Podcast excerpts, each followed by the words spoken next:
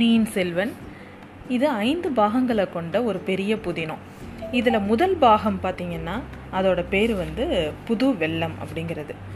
ஓ இந்த முதல் பாகத்தில் ஐம்பத்தி ஏழு அத்தியாயங்கள் இருக்குது அதில் இன்றைக்கி நம்ம முதல் அத்தியாயத்தை பார்ப்போம். இந்த முதல் அத்தியாயத்தோட பேர் என்ன அப்படின்னு பார்த்தீங்கன்னா ஆடித்திருநாள் இன்னைக்கு இன்றைய காலகட்டத்திலேருந்து கிட்டத்தட்ட ஆயிரத்தி நூறு வருஷத்துக்கு முன்னாடி நட நடந்த ஒரு அற்புதமான ஒரு காவியம் இந்த பொன்னியின் பொன்னியின் செல்வன். நம்ம கதை நடக்கிற ஆரம்பிக்கிற இடம் எங்கே இருக்குது அப்படின்னு பார்த்தீங்கன்னா தொண்டை நாட் தொண்டை நாட்டுக்கும் சோழ நாட்டுக்கும் இடையில் திருமுனைப்பாடி அப்படிங்கிற ஒரு நாடு இருக்குது அதோட தென்பகுதி. அதே மாதிரி சிதம்பரத்துக்கு மேற்க ரெண்டு காத தூரத்தில் அலைக்கடல் மாதிரி ஒரு ஏரி இருந்துச்சு. அந்த ஏரிக்கு வீரநாராயண ஏரின்னு பேர். அது அந்த இந்த வீரநாராயண ஏரி கரையில் தான் நம்மளோட கதை கதை வந்து ஆரம்பமாகுது. இந்த வீரநாராயண ஏரி வந்து பார்த்திங்கன்னா கிட்டத்தட்ட ஒரு தெற்கு வடக்கா ஒன் ஒன்றரை காத தூரம் நீளம். அதே மாதிரி கிழக்கு மேற்கில் அரை காத தூரம் அகலமும் இருக்கும். ஒரு காத தூரம் அப்படிங்கிறது அரௌண்ட் ஃபிஃப்டீன் கிலோமீட்டர்ஸ் அதாவது பதினஞ்சு கிலோமீட்டர் காலப்போக்கில் இந்த வீரநாராயண ஏரி அப்படிங்கிறது செதஞ்சு வீராணத்து ஏரி அப்படிங்கிற பேர் பேரால் அந்த இப்போ இப்போ நம்ம சொல்லிகிட்டு இருக்கோம் இந்த கதை நடக்கிற நேரம் எங் எப்போ அப்படின்னு பார்த்தீங்கன்னா ஆடி ஆடித்திங்கள் பதினெட்டாம் நாள். ஆடி பதினெட்டாம் நாள் அன்னைக்கு வந்துட்டு ஒரு சாயங்கால நேரத்தில் அதான் இந்த கதை வந்து ஆரம்பமாகுது. அப்போ அந்த அந்த நேரத்தில் பார்த்தீங்கன்னா இந்த பறந்து விடிஞ்சிருந்த விரிஞ்சிருந்த இந்த வீரநாராயண ஏரியோட கரை மேலே ஒரு வாலிப வீரன் வந்து குதிரை மேலே ஏறி பிரயாணம் பண்ணி வந்துட்டுருக்கிறான். அவன் வந்து தமிழகத்து வீர சரித்திரத்திலே புகழ்பெற்ற வானர் குலத்தை சேர்ந்தவன். அவனோட பேர் வல்லவராயன் வந்தியத்தேவன். அவன் வந்து ரொம்ப தூரம் பிரயாணம் பண்ணிட்டு வந்துட்டு இருக்கிறதுனால பார்த்தீங்கன்னா அவன் ரொம்ப அழுப்பு கழுத்து கழிச்சு வந்துட்டு இருக்கிறான் அவன் வந்து குதிரையும் ரொம்ப தூரம் பிரயாணம் பண்ணதுனால அது ரொம்ப மெதுவாக தான் வந்துட்டு இருந்துச்சு அது குதுவ குதிரை மெதுவாக நடக்குதுங்கிறத பற்றியெல்லாம் அவன் கவலைப்படவே இல்லைங்க. அவன் வந்து அந்த அவனோட கவனம் முழுக்க அந்த வீரநாராயணோட வீரநாராயண ஏரியே ஏரியிலே தான் இருந்துச்சு.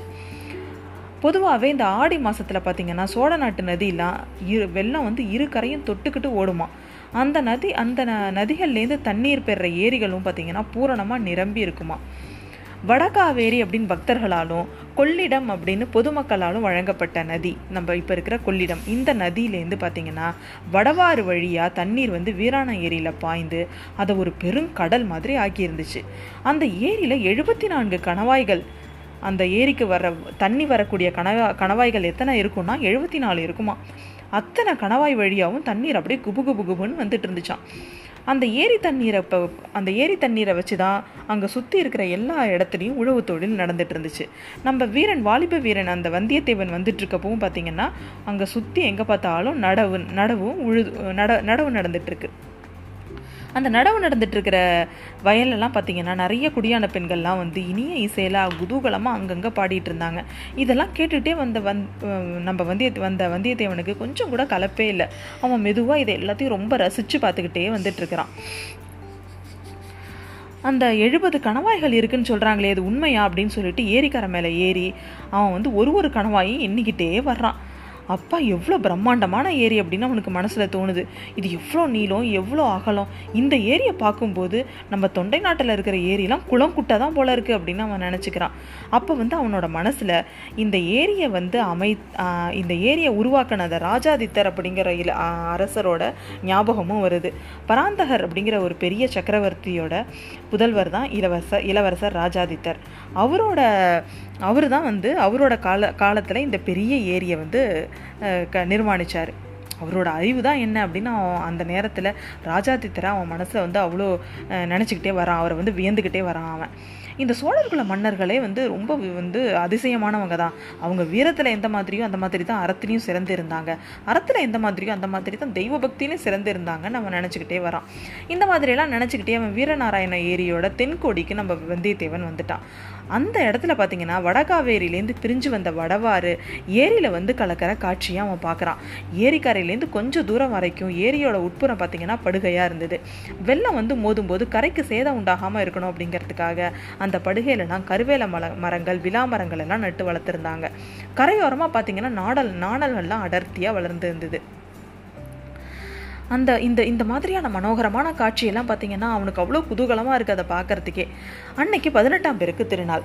அதனால் பக்கத்து கிராமத்துலேருந்து எல்லாம் பார்த்தீங்கன்னா நிறைய குழந்தைங்க சின்ன பசங்க பெரியவங்க ஆண்கள் பெண்கள் எல்லாரும் அழகழகான ஆடைகள்லாம் போட்டு விதவிதமான அலங்காரம் பண்ணிக்கிட்டு அந்த கும்பல் கும்பலாக அந்த வீரநாராயண ஏரியை நோக்கி வந்துட்டு இருந்தாங்க அவங்க தலையிலலாம் என்னென்ன பூ தெரியுமா? தாழம்பூ செவ்வந்திப்பூ மல்லிகைப்பூ முல்லைப்பூ இருவாட்சி செண்பகம் இந்த மாதிரி மலர்களெல்லாம் கொத்து கொத்தா அலங்கர் அலங்கரிச்சிட்டு இருந்துச்சு அவங்களோட தலையை. அவங்க எல்லாரும் கூட்டாஞ்சோறு சித்திராண்ணம் இதை எல்லாத்தையும் எடுத்துக்கிட்டு குடும்பமாக வந்திருந்தாங்க. சில பேர் பார்த்தீங்கன்னா ஏரிக்கரையிலேயே தண்ணி ஓரமாக நின்றுக்கிட்டு அந்த சித்திராண்ணங்களை வந்து கமுக மட்டையில் வச்சு சாப்பிட்டுட்டு இருந்தாங்களாம். இதெல்லாம் பார்த்துக்கிட்டே கொஞ்சம் தூரம் வல்லவராயன் அங்கேயே நின்றுட்டு இருந்தான். அங்கே நின்ன அங்கே நின்ன பெண்கள் வந்து சில பேர் பார்த்தீங்கன்னா ரொம்ப அழகாக இனிமையாக பா பாடுறாங்க. அந்த என்னென்ன பாட்டெல்லாம் பாடுறாங்கன்னு பார்த்தீங்கன்னா ஓடப்பாட்டு வெள்ளப்பாட்டு கும்மி சிந்து இதெல்லாம் பாடுறாங்க. அவங்க ரொம்ப குதூகலமாக பாடுறாங்க. அந்த காவேரி ஆறை பற்றியும் இந்த வீராண ஏரியை பற்றியும் ரொம்ப அழகாக பாடுறாங்க வெள்ளப்பாட்டெல்லாம் பாடுறாங்க. இன்னும் சிலர் பார்த்திங்கன்னா சோழகுல மன்னர்களோட வீரப்புகழ் அதாவது நம்ம இந்த சோழ சாம்ராஜ்யம் திரும்பவும் ஒரு புனர்ஜென்மம். அதுக்கு வந்து முக்கியமான காரணம் யார் அப்படின்னு பார்த்தீங்கன்னா விஜயாலய சோழன். இவன் வந்து முப்பத்தி ரெண்டு போர்களில் ஈடுபட்டு உடம்புல தொண்ணூற்றி ஆறு காயங்கள் இருக்குமா அவனுக்கு. அவனோட வீரத்தை சில பெண்கள் பாடுறாங்க. அவனோட பையன் ஆதித்த சோழன் அப்படிங்கிறவன் அவனும் வீரத்தில் நம்ம விஜயாலனுக்கு குறைஞ்சவன் இல்லைங்க. அவன் வந்து எப்படிப்பட்ட வீரனோ அதே மாதிரி அவன் சிறந்த சிவபக்தன். அவன் வந்து கடல் சாரி நம்ம காவேரி ஆரம்பிக்கிற இடத்துலேருந்து காவேரி வந்து கடலில் கலக்கிற இடம் வரைக்கும் நீட்டுக்கு பார்த்தீங்கன்னா அறுபத்தி நாலு சிவாலயங்களை அவன் எழுப்பியிருக்கான். இதையெல்லாமும் ஒரு பொண்ணு அழகான பாட்டாக பாடுறான் இந்த மாதிரி ஒவ்வொரு அரசர்களை பற்றியும் அவங்க வந்து வெற்றி கொடி பா பா வெற்றி பாட்டெல்லாம் பாடி பாடி உற்சாகமாக எல்லாரும் ஆ ஆன்னு ஒரு கோஷம் எல்லாருக்கும். திரும்ப திரும்ப அவங்களோட வெற்றியை அவங்களே நினச்சி நினச்சி பார்த்துக்கிட்டு அவங்களோட தேசப்பற்றை வந்து அதிகப்படுத்திக்கிட்டே இருக்காங்க. குதிரை மீது இருந்தபடியே இவங்களோட பாட்டெல்லாம் கேட்டுட்டு இருக்கான் வந்தியத்தேவன் அவனையே ஒரு மூதாட்டி பார்த்துக்கிட்டே இருக்காங்க ரொம்ப நேரமாக தம்பி நீ ரொம்ப தூரத்துலேருந்து வர போல இருக்கு. ரொம்பவும் கலப்பாக இருக்க. குதிரை மேலேருந்து இறங்கி வா. கொஞ்சம் கூட்டாஞ்சோறு சாப்பிடு அப்படிங்கிறா. அவன் சாப்பிடலாம்னு நினைக்கிறான். ஆனால் பார்த்தீங்கன்னா இப்போ இருக்கிற மாதிரியே அப்பயும் நிறைய குறும்புக்கார பொண்ணுங்க இருந்திருக்காங்க. பின்னாடி இருந்துக்கிட்டு அவனை எல்லாரும் பயங்கரமாக கிண்டல் பண்ணுறாங்க இவன் என்ன புதுசாக இருக்கான்? புது நம்ம ஊருக்கே புதுசாக வந்திருக்கான்னு சொல்லிட்டு பின்னாடி எல்லாரும் கும்பலாக நின்று அவனை கிண்டல் பண்ணவும் அவனுக்கு ரொம்ப வெக்கமாக போயிட்டு அதனால அவன் இறங்கவே இல்லைங்க. இந்த இந்த மாதிரி நடந்துட்டு இருக்கிற சமயத்தில் பார்த்தீங்கன்னா இவன் நிற்கிற இடத்துலேருந்து ஒரு அந்த வடவா வடவாரில் ஆ அந்த ஆற்றுல ஆற்றோட நீரோட்டத்தில் ஒரு புதிய காட்சி ஒன்று அது என்ன அப்படின்னு பார்த்தீங்கன்னா வெள்ளப்பாய்கள் விரிக்கப்பட்டு ஒரு பெரிய ஏழு எட்டு பெரிய ஓடங்கள் வந்து வருது. அது எப்படி வருதுன்னா வெண்சிறகுகளை விரிச்சுக்கிட்டு வர்ற மாதிரி வருதான். ஏரிக்கரையில் வந்து பலவிதமான களியாட்டங்களில் ஈடுபட்டிருந்த ஜனங்கள் அத்தனை பேரும் படகு வர திசையையே ஆவலாக பார்த்துட்டு இருந்தாங்க. அந்த படகுகளில் ஒரு படகு எல்லாத்துக்கும் முன்னதாக வந்துச்சு. அதில் நிறைய வீரர்கள் இருந்தாங்க. அவங்க எல்லாரும் குதிச்சு அங்கேருந்து ஜனங்கள்லாம் போங்க போங்கன்னு வழி ஏற்படுத்திக்கிட்டே போகிறாங்க வந்தியத்தேவனுக்கு இதெல்லாம் ஒன்றுமே புரியல. இந்த வீரர்கள் யார்? பின்னால் வர படகுல வர்றவங்க யார்? அவங்க எங்கேருந்து வர்றாங்க? ஒருவேளை அரச குடும்பத்தை சேர்ந்தவங்களா இருப்பாங்களோ அப்படின்னு அவன் நினச்சிட்டு இருக்கான். ஏரிக்கரையில் ஒரு பெரியவர் ஒருத்தர் நின்றுட்டு இருந்தார். அவர்கிட்ட போய் வல்லவராயன் கேட்குறான் ஐயா இந்த வீரர்கள் யாரை சேர்ந்தவங்க? அதோ பின்னால் வர ஓடங்கள்லாம் யாரோடது? எதுக்காக இந்த வீரர்கள்லாம் மக்களை விரட்டுறாங்க? அப்படின்னு அவன் கேள்வி கேள்வியாக கேட்டுக்கிட்டே இருக்கான். தம்பி உனக்கு தெரியலையா என்ன? அதோ அந்த படகுகளில் நடு படகுல ஒரு கொடி பறக்குதில் அதில் என்ன எழுதியிருக்குன்னு பாரு அப்படிங்கிறாரு பெரியவர். பனைமரம் பனைமரம் மாதிரி தோணுது அப்படிங்கிறான். பனைமரம் தான் பனைமரக்கொடி பழுவேட்டரையர் கொடின்னு உனக்கு தெரியாதா? அப்படிங்கிறாரு. மகாவீரர் பழுவேட்டரையர் வர்றாரா அப்படின்னு வந்தியத்தேவனுக்கு வந்துட்டு அவ்வளோ ஆச்சரியம். அப்படி தான் இருக்கணும் அப்படிங்கிறா அப்படிங்கிறாரு அவர். பணமுடைய பணமரக்கொடியை வேறு யார் வேறு யார் பயன்படுத்த முடியும் அப்படிங்கிறாரு பெரியவர். வல்லவராயனோட கண்களில் வந்து அளவில்லாத வியப்பு. அந்த பழுவேட்டரையரை பற்றி வல்லவராயன் நிறைய கேள்விப்பட்டிருந்தான். அவரை பற்றி யார் தான் கேள்விப்படாமல் இருக்க முடியும். தெற்க ஈழ நாட்டிலேருந்து வடக்க கலிங்க நாடு வரைக்கும் பார்த்தீங்கன்னா அண்ணன் தம்பிகளான பெரிய பழுவேட்டரையர் சின்ன பழுவேட்டரையர். இது இவங்களோட பேர் வந்து ரொம்ப பிரசித்தமாக இருந்துச்சு. உறையூருக்கு பக்கத்தில் நம்ம வடகாவேரியோட எல்லை வ வடகாவேரியோட கரையில் தான் பழுவூர் அப்படிங்கிறது ஒரு அவங்களோட அதுதான் அவங்களோட ஊர். விஜயாலய சோழன் காலத்திலேருந்தே பழுவேட்டையர்களோட குலம் வந்து வீரப்புகழ் பெற்று இருந்தது. அந்த குடும்பத்தில் உள்ளவங்க எல்லாரும் சோழ மன்னர்கள் குடும்பத்தோட கொள்வினை கொடுப்பனை வச்சுருந்தாங்க. அதாவது பெண் கொடுத்து பெண் பெண் எடுத்து திருமண பந்தம். இந்த காரணமாகவும் அவங்களோட குலத்தொன்மை வீரப்புகழ் இது எல்லாம் காரணமாகவும் பழுவேட்டரையர்கள் குலம் அரச குடும்பத்தோட சிறப்புகள் எல்லாமே அவங்களுக்கும் இருந்துச்சு. தனியாக கொடி போட்டுக்கிற உரிமையும் அந்த குலத்துக்கு உண்டு. இப்போ உள்ள பழுவேட்டர்கள் யாருன்னு பார்த்தீங்கன்னா ரெண்டு பேர். அவங்க ரெண்டு பேரும் சகோதரர்கள். மூத்தவர் வந்து இருபத்தி நான்கு போர்களில் ஈடுபட்டவர். அவரோட காலத்தில் அவருக்கு இணையான வீரர் சோழ நாட்டில் யாருமே இல்லை அப்படின்னு புகழ் பெற்றவர். இப்போ வந்து சோழ நாட்டிலையும் அவருக்கு வந்து ஒரு முக்கியமான ப பதவியில் இருக்கிறாரு. அவர் என்ன பதவியில் இருக்கிறாருன்னு பார்த்தீங்கன்னா அவர் சோழ சாம்ராஜ்யத்தோட தனாதிகாரி அதாவது ஃபினான்ஸ் மினிஸ்டர் அவர் தான் தனாதிகாரி தானியாதிகாரி. தன பண்டாரம் தானிய பண்டாரம் அது ரெண்டுமே அவரோட அதிகாரத்தில் தான் இருந்துச்சு. அரசியலுக்கு தேவையான அரசியலுக்கு தேவைக்கும் தகுந்த தேவைக்கு தகுந்தபடி வரை விரி வரி விதித்து வசூலிக்கிற அதிகாரம் அவர்கிட்ட இருந்தது. எந்த சிற்றரசரையும் சரி எந்த கோட்டை தலைவரையும் சரி இந்த ஆண்டுக்கு இவ்வளோ வரி தரணும் அப்படின்னு கட்டளையிட்டு வசூலிக்கிற உரிமையும் அவருக்கு இருந்துச்சு.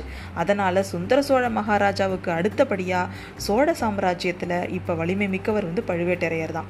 இந்த சுந்தர சோழர் அதாவது நான் சொன்ன நான் சொன்ன மாதிரி இந்த கதை கிட்டத்தட்ட இப்போ இப்போ உள்ள காலகட்டங்கள்லேருந்து ஆயிரத்தி நூறு வருஷங்களுக்கு முன்னாடி நடந்தது. அப்போ வந்து நம்ம நம்ம கதை நடக்கிற காலகட்டங்களில் நம்ம சோழ நாட்டை ஆட்சி செஞ்சவர் சுந்தர சோழர். அப்படிங்கிறவர்.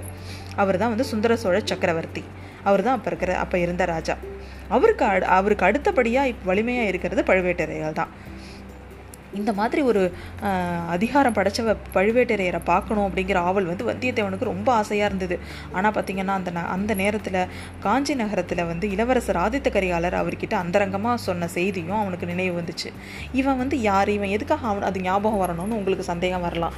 நம்ம வல்லவராயன் வந்தியத்தேவன் அதாவது இப்போது இந்த கதையில் முழுக்க பார்த்தீங்கன்னா இவன் இவன் தான் ஹீரோ இவன் வந்து எதுக்காக இங்கே வந்திருக்கான் அப்படின்னு பார்த்தீங்கன்னா இவனோட எஜமானன் வந்து ஆதித்த கரிகாலன் அப்படிங்கிறவர். அவர் வந்து சுந்தர சோழ மகாராஜாவோட பெரிய பையன்.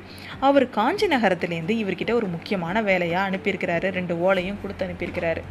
அவனுக்கு என்ன ஞாபகம் வந்ததுன்னு நம்ம பார்ப்போம். அப்போ ஆதித்த கரிகாலன் சொன்ன வார்த்தையெல்லாம் நம்ம வந்தியத்தேவனுக்கு ஞாபகம் வந்துச்சு.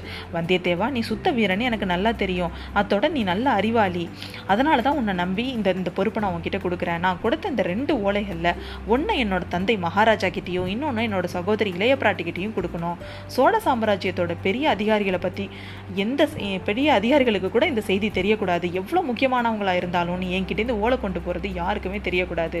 வழியில் யார்கிட்டையும் சண்டை பிடிக்கக்கூடாது. நீயாவும் வலுச்சண்டைக்கு போகக்கூடாது அப்படின்னு சொல்கிறாரு அதுலேயும் பழுவேட்டையர்கள்கிட்டையும் என்னோட சின்ன தந்தை மதுராந்தகர்கிட்டையும் நீ ரொம்ப ஜாக்கிரதையாக நடந்துக்கணும் அப்படின்னு ஆதித்த கரிகாலன் சொன்னது உனக்கு அப்போ ஞாபகம் வருது.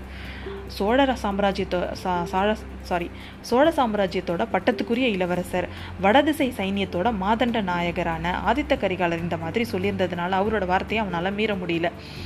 அதனால் அவன் என்ன பண்ண ஆரம்பி இது அவனால் அதனால் அவன் என்ன பண்ணுறான் பழுவேட்டரையரை பார்க்கணுங்கிற ஆவலையும் அவன் வந்து அடக்கிக்கிட்டு குதிரையை தட்டி விட்டுட்டு வேகமாக போகிறான் என்ன வேகமாக அவன் குதிரையை தட்டினாலும் கலப்பாக இருந்ததுனால அந்த குதிரை மெதுவாக தான் போச்சு. இன்றைக்கி ராத்திரி நம்ம கடம்பூர் சம்புவராயர் மாளிகையில் தங்கிட்டு நாளைக்கு காலையில் புறப்படணும். அப்போ புறப்படும் போது ஒரு நல்ல குதிரையை நம்ம வாங்கிக்கிட்டு போகணும் அப்படின்னு மனசுக்குள்ளே அவன் தீர்மானம் பண்ணிக்கிட்டே போகிறான்